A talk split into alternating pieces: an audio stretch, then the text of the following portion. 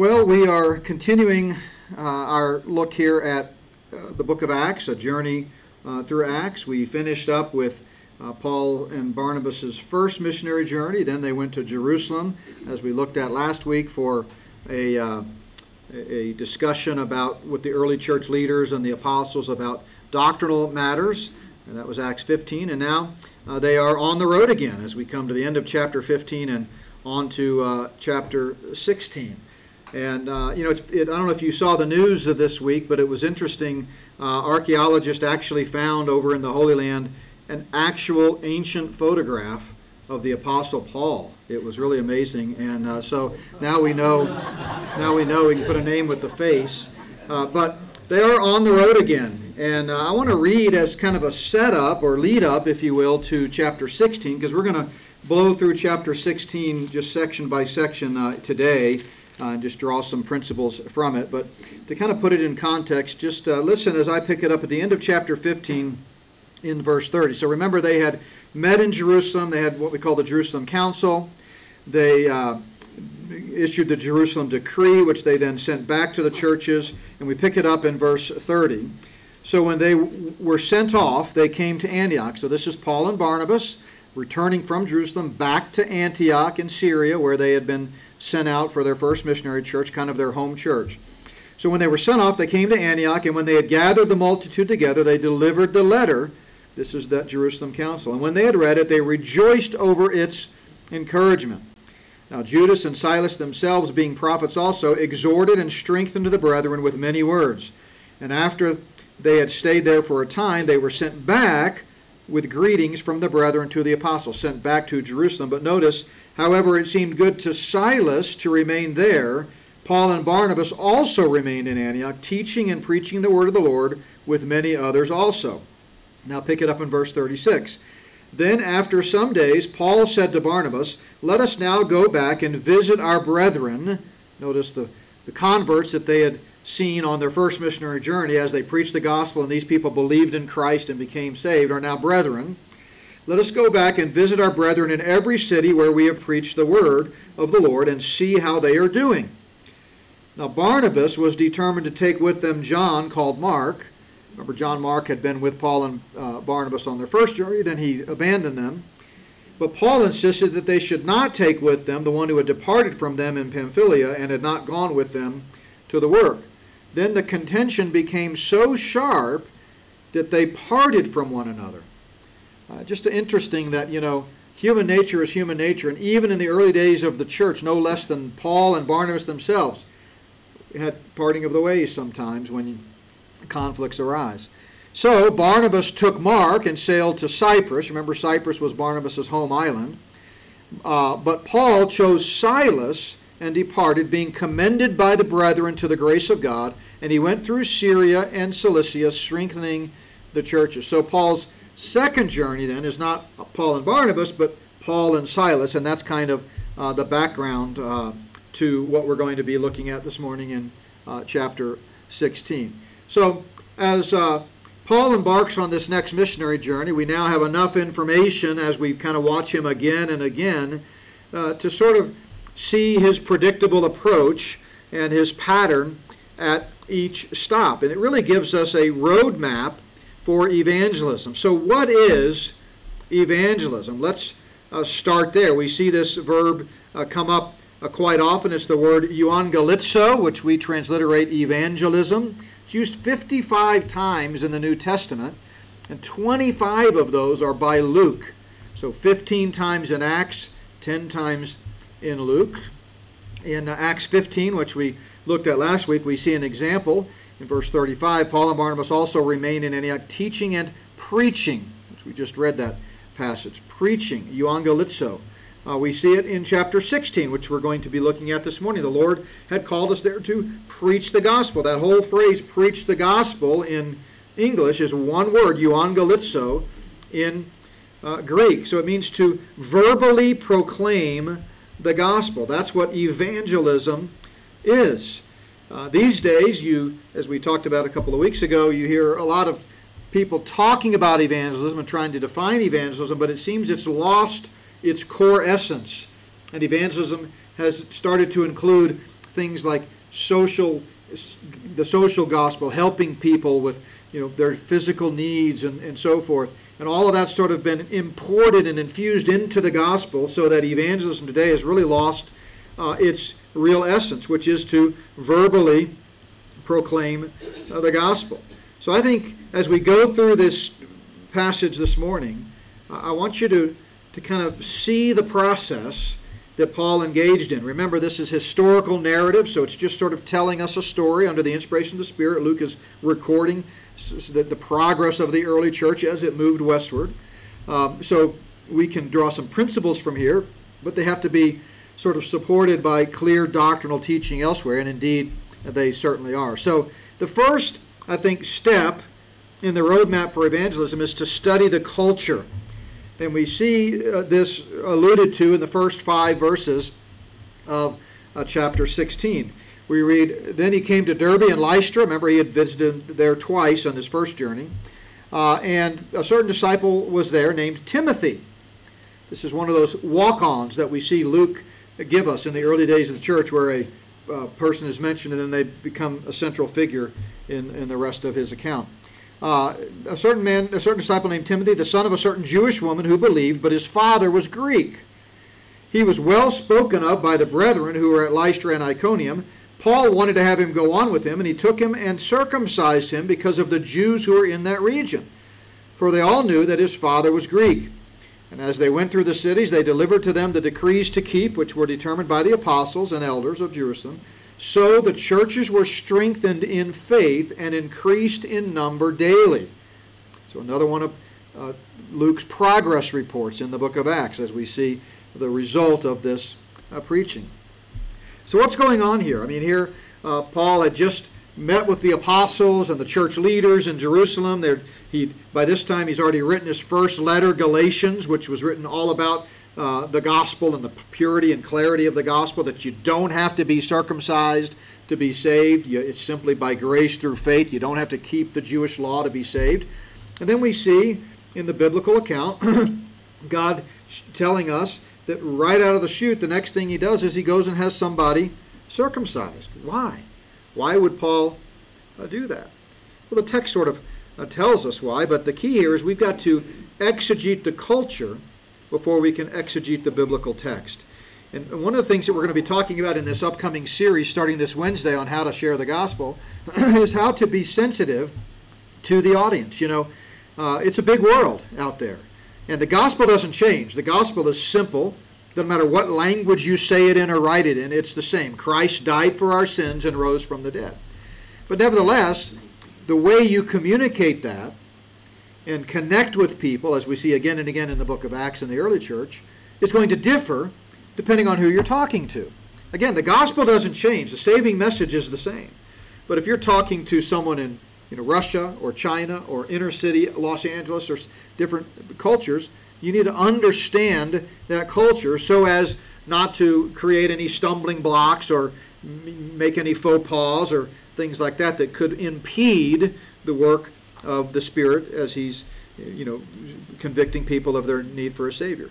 So uh, at Lystra, this young believer named Timothy uh, had really impressed Paul. It's likely that Timothy had believed the gospel and been saved during Paul's first visit to that area back in chapters 13 and 14. But mixed marriages between Jews and Gentiles were more common outside of the Jerusalem region than within it, and here you know, that's the case here. Timothy's mother Eunice and grandmother Lois, that we read about in Paul's second letter to Timothy much later, uh, were both sincere Jews and had instructed Timothy in the Hebrew Scriptures. And so Timothy had gotten saved. He uh, finds favor in the eyes of Paul. Uh, uh, he's endeared to Paul. Paul uh, Timothy becomes Paul's son in the faith. Uh, in fact, he writes two letters to him, inspired by the Holy Spirit in Scripture. And so this young Timothy now sort of takes the place that John Mark had occupied on their first journey uh, before he abandoned them. So Timothy became one of Paul's closest friends and most faithful uh, fellow workers for the gospel. So as we read in verse 3, Paul wanted to have him go on with him, but he took him and, and circumcised him because of the Jews who were in that region. So we have an insight into why Paul did this. It wasn't necessary for his eternal salvation. Timothy was already born again. He didn't need to be circumcised to get into heaven. But Paul was sensitive to the culture. He knew it was necessary for effective evangelistic ministry to not create a stumbling block. Unbelieving Jews would not have given Paul a hearing if he had traveled with an uncircumcised Gentile, even though, as we saw, Timothy was half Jewish. See, Paul knew the culture. Paul knew the culture, and so should we. Now, this is an important general principle that Paul later talks about uh, several different times, but we could look at, for example, in 1 Corinthians, in his letter to 1 Corinthians. He, he talks about how his love for others is going to place limits on the things that he can do. You know, all things are lawful, but not all things are beneficial. He says, if food makes my brother stumble, in the context here, talking about meat that had been sacrificed to idols, uh, you know, some strict legalists thought, well, if it's been used on the altar, you don't want to eat it. And then some more pragmatists that were believers in the church age and understood the freedom and understood kind of the picture that we see of Peter and the sheet and all that, they said, no, why would you want to waste that good food? Let's throw that thing on the grill, right? And so, but Paul says, if food makes my brother stumble, I'll never again eat meat, lest I make my brother stumble. He goes on in uh, chapter 9, he says, For though I am free from all men, I have made myself a servant to all, that I might win the more. That I might win the more. Now, this is part of a broader passage in 1 Corinthians 9 that's often uh, cited and taken completely out of context. What is Paul really saying here? He goes on to say, To the weak, I became as weak, that I might win the weak. I have become all things to all men, that I might by all means save some. What does Paul mean by all things? People have, boy, they've taken this verse and just run with it to justify all kinds of bizarre behavior and activities and approaches uh, to ministry, as if uh, we have to be just like the world in order to share the gospel with the world. But the key to understanding this verse is this little Greek word translated all. All. What does Paul mean by all things and all men? The English word all has often led people to think that Paul was suggesting there are no boundaries anything goes, whatever it takes. I'll do anything and everything. It's uh, the Greek word pas. Uh, it's, it's a very common word in Greek. It's an adjective. Uh, it's used 1,200 plus times, so like a lot of adjectives in English, it's very common in Greek. Uh, and it has a variety of meanings in Greek. It can mean different things in different contexts, but context always determines the meaning. And in this context, it doesn't mean all, it means any. It means any. So when we say, I'll do anything to help you, we do not mean I'll do everything. That's because there are some things we won't do, right? Man, whatever you need, I'll do anything. Okay, well, um, I need you to go rob that bank for me because I need a lot of money. Well, we, we're not going to do that, right? See, anything doesn't mean everything.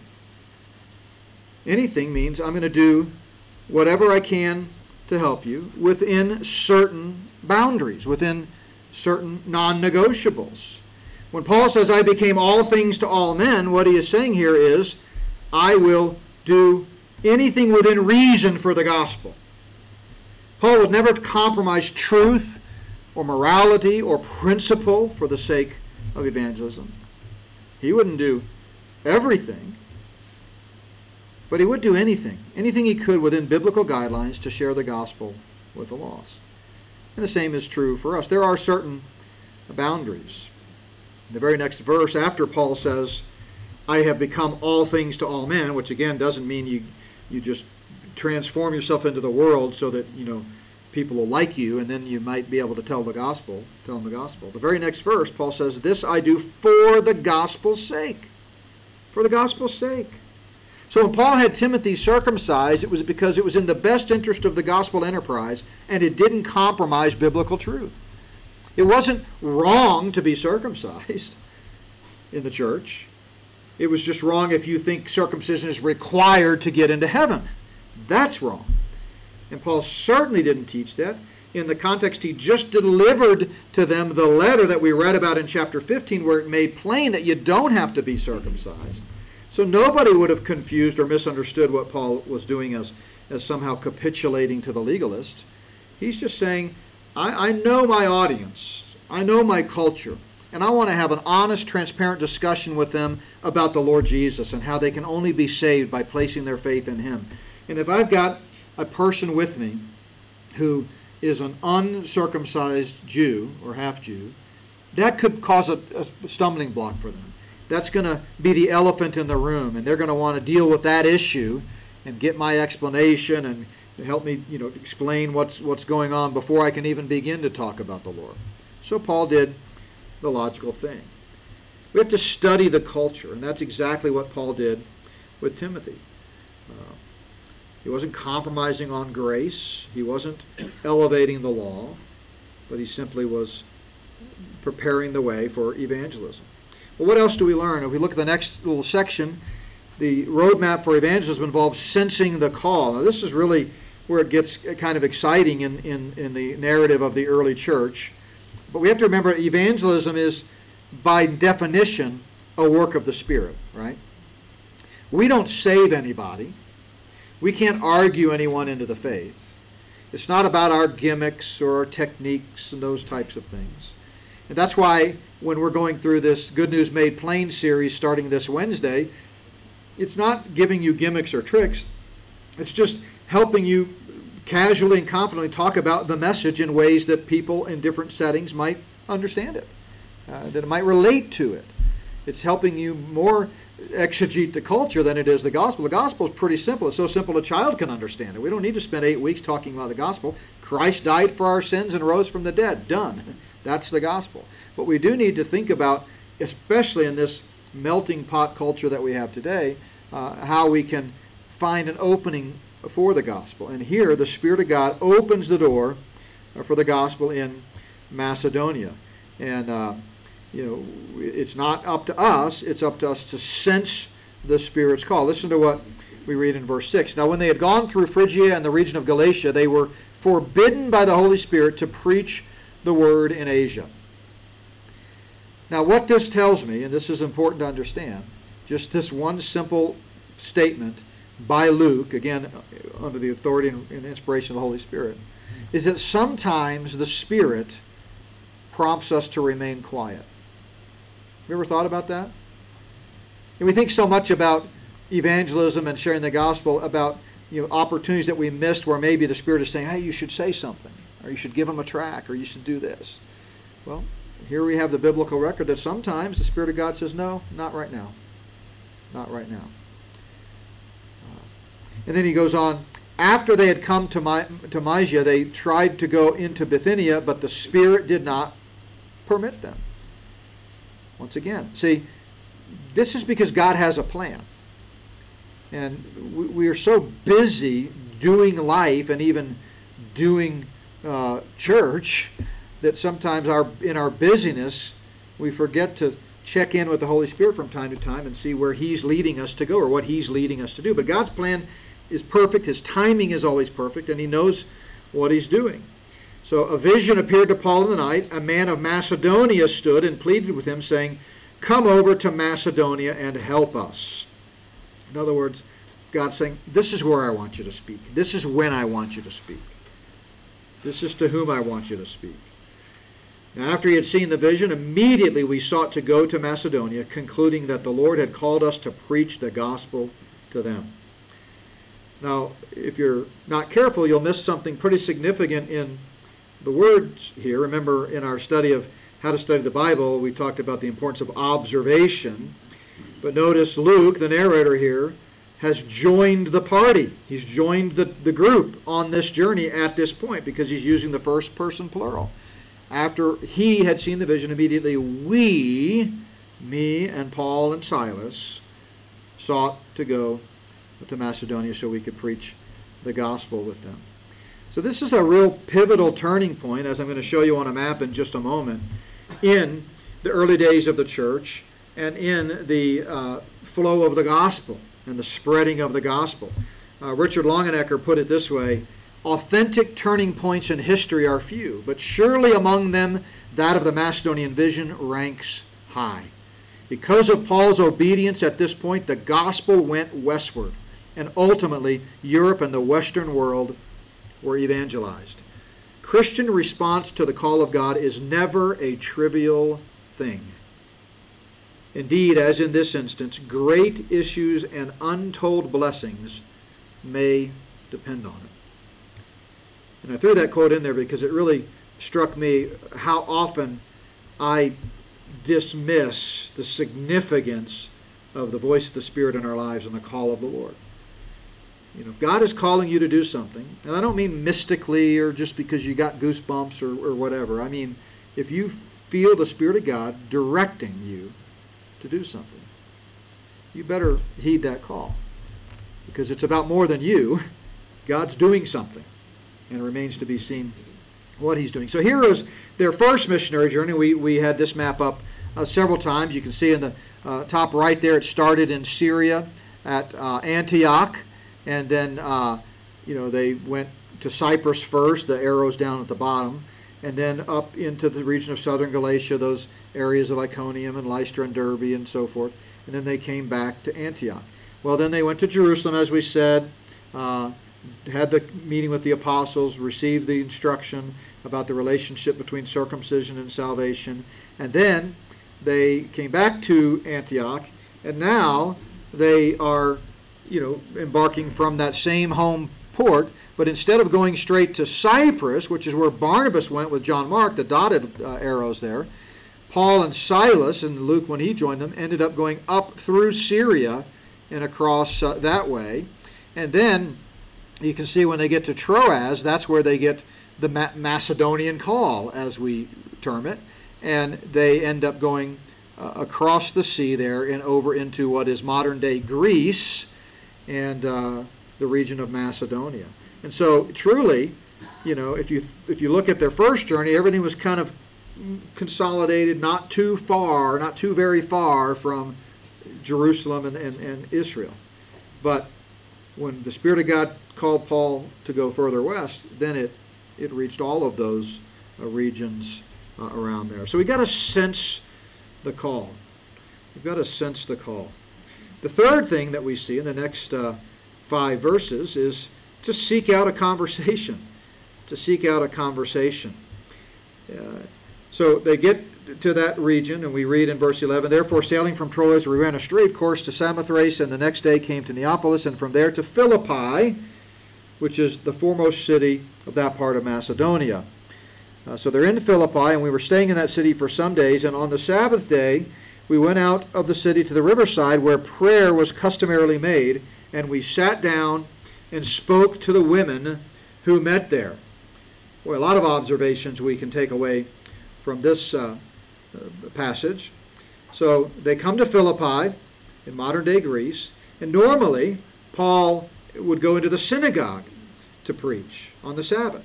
But evidently, there was no synagogue in this region. And that suggests that there were probably fewer Jews there uh, than in other places the further they got away from Israel. It only took 10 Jews uh, to establish a synagogue. And so, in the absence of a synagogue, worshippers would meet beside uh, the river. It was about a mile and a half away from town there in Philippi, and they would do what Jews normally did in the synagogue together. Josephus, that first century historian, tells us it was customary for Jews and Gentiles, God-fearers, to meet together in the open air by a river or the sea when there was no synagogue available. And that's exactly what was going on here in Philippi. It's also interesting that evidently no men were there the day Paul found the place. He said he sat down and spoke to the women who met there. No indication that he asked the men to leave. it's just there weren't any men at this prayer meeting. And someone has pointed out after 2,000 years, a lot of things still haven't changed. Most prayer meetings today are made up of God fearing women. I'm sad to say. I mean, I'm happy to say for the women, but sad to say for us men. Uh, so Paul preached the gospel to those women that were there. So the question then is do you seek out opportunities to share the gospel? Um, Paul knew there was a gathering of people down by the river, Jews that were worshiping, God-fearers. They weren't believers. They hadn't heard about Christ or trusted in Christ yet. So he sought him out. He went down there. He intentionally went to the river. You know, there's a difference between being nice and kind and helpful and friendly and doing things for people and serving others and evangelizing. What do we say the term means? Euangelizo, to verbally articulate the gospel. You know, sometimes people will say, and I've even said this, you know, in my own heart, as I begin a new day, I'll say, well, I, I, want, I want to let others see Jesus in me today, all day long. Well, that's great, and, and I love that. But we, we, we should have that attitude, but we've got to go beyond that. People don't get the gospel by osmosis. So remember, helping others and serving others, doing the, that's pre-evangelism. That's establishing relationships. That's just being kind and loving, which is part of the Spirit's nature, you know, the fruit of the Spirit. But if we're not sharing the gospel, then we're not evangelizing because that's what the word means. We've got to seek out a conversation. The text goes on to say, A certain woman named Lydia heard us. Oh, look at that. You seek out a conversation, God begins to do a work. She was a seller of purple from the city of Thyatira who worshiped God, and the Lord opened her heart to heed the things spoken by Paul. Now, we've talked a lot in our series on Calvinism about you know whether or not a person has the capacity to believe the gospel. They absolutely do. That's the testimony of Scripture. This isn't uh, Luke telling us that somehow God forced her to believe the gospel. No, the Spirit of God just did a work on her heart to prepare her heart in that moment, in that instance, in that way, to be come under conviction and hear the hear the gospel. And so she believed. Uh, it's a Spirit's work. We're just the instruments. We're just the conduit. The Spirit of God does does the work. So we study the culture, we sense the call, we seek out a conversation. You see where this is going in the roadmap uh, for evangelism? But sometimes this roadmap calls for us to stand firm in conflict. In this next section of Acts, we're going to see kind of the other side of the principle, all things to all men, uh, that we talked about a moment ago. Evangelism is not an ends justifies the means enterprise. In other words, how people respond or how much opposition there may be or what struggles you might come across in the process, none of that should dictate our willingness to share the gospel with others. We don't go where it's easy, we go where God tells us to go. And uh, so it, it goes on to say, now it happened as we went to prayer that a certain slave girl possessed with a spirit of divination, the word divination is uh, literally the idea of fortune telling, someone who could predict the future. Uh, in fact, the New International Version actually translates it paraphrastically. She had a spirit by which she predicted the future, which is what that word divination actually means. It's actually the Greek word uh, python. Uh, it refers to a serpent or dragon in Greek mythology that kept guard at Delphi. Uh, land was uh, eventually slain by Apollo, and, and, uh, and, and one of the most important of the Olympian deities in classical Greek and Roman religion was this, uh, this uh, Apollo was the son of Zeus. So by the latter half of the first century, this word python had actually been in the literature applied to ventriloquists, because the idea was that a demonic spirit was speaking from within them. And, and so that's why they called them ventriloquists. They were pythons. Uh, pagan generals would often consult these pythons, these fortune tellers, these ones who could predict the future before they would go into battle. Tell us how we're going to do. What, what should we do? How, how are we going to fare in this battle? So here, this slave girl who has this spirit of divination, ability to tell the future, and she brought her masters much profit by fortune telling. So why didn't Paul just say, "Good for you. You guys are savvy businessmen. Great job using demonic activity to make money." Isn't it supposed to be? Isn't he supposed to be all things to all men? Right? Why didn't he just affirm them? He doesn't want to offend them. They might not believe the gospel, right? So why doesn't he just commend them for what they're doing? You're great businessmen using this demonic spirit to, to kind of plan your business plan. And he's supposed to be all use all means, right? I'm being sarcastic, obviously, because no, it was wrong. And so Paul took a stand. He stood firm. This girl follows Paul and, and us, Luke tells us, and cried out, saying, These men are the servants of the Most High God who proclaim to us the way of salvation. Sometimes the right words can still be said at the wrong time and be a distraction and be annoying. Uh, even though what she was saying was right, it was a distraction to Paul.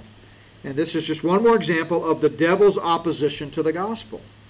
You know, he's, he angel he masquerades as an angel of light, and you can just see him up there laughing as he's actually using accurate words to create a, a, a distraction and a scene. So she did this for many days, and Paul understandably was greatly annoyed, and he turned and said to the Spirit, I command you in the name of Jesus Christ to come out of her. And he came out that hour. Well, that didn't make these masters very happy. Uh, when their hope for profit was gone, they seized Paul and Silas and dragged them into the marketplace to the authorities. He stood firm. But the devil doesn't give up easily. Uh, they brought them to the magistrates and said, These men, being Jews, exceedingly trouble our city, and they teach customs which are not lawful for us, being Romans, to receive or observe. So the gospel, of course, is good news, but a lot of people won't have it. They won't receive it, and they don't perceive it as good news. So when they had laid many stripes on them, they threw them into prison and commanded the jailer to keep them securely. We all know the story of the Paul and the Philippian jailer. jailer. Uh, so sharing the gospel often comes at a great cost, but we've got to stand firm uh, no matter what. Uh, remember what Paul told the Ephesian elders. We looked at this verse last week. He said, None of these things move me, nor do I count my life dear to myself, that I may finish my race with joy in the ministry which I received from the Lord Jesus to testify to the gospel. This is three years later after what we're reading about in Acts 16. It's on his third missionary journey. And again, he's talking to these Ephesian elders. For Paul and Silas, the gospel is what it was all about. So even in the midst of persecution, Paul and Silas did not lose their focus. They stood firm and then they stayed the course. They stayed the course. And that's the final step in the process. Of course, at midnight, Paul and Silas were praying and singing hymns uh, to God. They're in prison. I mean, I don't know about you, but I, I can pretty much guess that if I had been thrown in prison after being beaten, I probably would not be praying and singing hymns to God to my shame. I'd be asking, Why, God? Why, God? Don't you know I was doing what you told me to do? I'm out sharing the gospel. I'm proclaiming the good news. I'm being a faithful servant. And this is what I get? You know, kind of like Jonah or somebody, right? But they were singing and praising God. The prisoners were listening to them, continuing to evangelize. Suddenly there was a great earthquake, so that the foundations of the prison were shaken, and immediately all the doors were open and everyone's chains were loose. God is always at work, even when it seems like He's not. So the jailer says, Sirs, what must I do to be saved? Now, clearly, Paul and Silas had been sharing the gospel with the jailer. We know they'd been, you know, sharing, uh, singing praises and praying. We know that the jailers had been listening to them, verse 25 tells us. So, you know, they'd been talking about the Lord this whole time. And I picture Paul and Silas tag teaming the jailers and anyone else who would listen between songs of praise. Uh, if you'd been in an earthquake, your thoughts might turn to eternity too. Here's this earthquake. The jailer's concerned, scared, scared out of his mind. And he said, Hey, what can I do to be saved? Now, again, in full transparency, if it had been me, I probably would have said, fend for yourself, buddy. I'm, I'm going to run for cover. You know, you think I'm going to take time right now as the walls are crumbling around me to share with you how you can be saved? But that's exactly what Paul and, uh, Paul and Silas did. So they said, Believe in the Lord Jesus Christ and you will be saved and your household. Simple statement of the gospel believe, nothing else. Not surrender, not commit, not promise, not pledge, not forsake all your sins, not turn your life around, not make Jesus Lord, not put him on the throne of your life. Believe the gospel. 160 times that's what the New Testament says we have to do to be saved. And so uh, then we pick up the story. They uh, went out of the prison and entered the house of Lydia. And when they had seen the brethren, they encouraged them and departed. In other words, they have a job to do, they have a calling to fulfill, they have a burden to evangelize. So let's get going. We have more work to do. No time to stop and reflect on all that just happened. You know, these days something like that happens and we spend weeks memorializing it and talking about it and writing books about it. Paul and Barnabas said, Yeah, yeah, yeah. We we got beaten, we got put in prison, God rescued us from prison, the jailer got saved because we shared the gospel with him, and now we're off. See you later. That was what it was all about for them, staying the course, staying the course. So we study the culture. You got to exegete the culture before you can exegete the text and, uh, and begin to share the gospel. Then we sense the call, being sensitive to the Spirit's leadership. We seek out conversations with others. We stand firm even when there's conflict, and we stay the course. So, my takeaway is simply a question for us to consider this week. Where are you on this roadmap? You know, when we talk about studying the culture next week in Acts chapter 17, I'm going to be talking about the biblical doctrine of separation. And I think there's a fine line between studying the culture and being able to uh, create an opening for the gospel with the culture and compromising, as we talked about with 1 Corinthians 9. So, so are, are you studying the culture? Are you sensing the call? Maybe that's where you are. Maybe the Spirit of God's calling you to do something, but you haven't responded yet. Are you seeking out a conversation? The gospel has to be shared verbally. That requires another person in the conversation. Maybe you're doing that, but you're facing conflict. Are you standing firm? Are you staying the course? So, where are you on this roadmap? Let's pray together.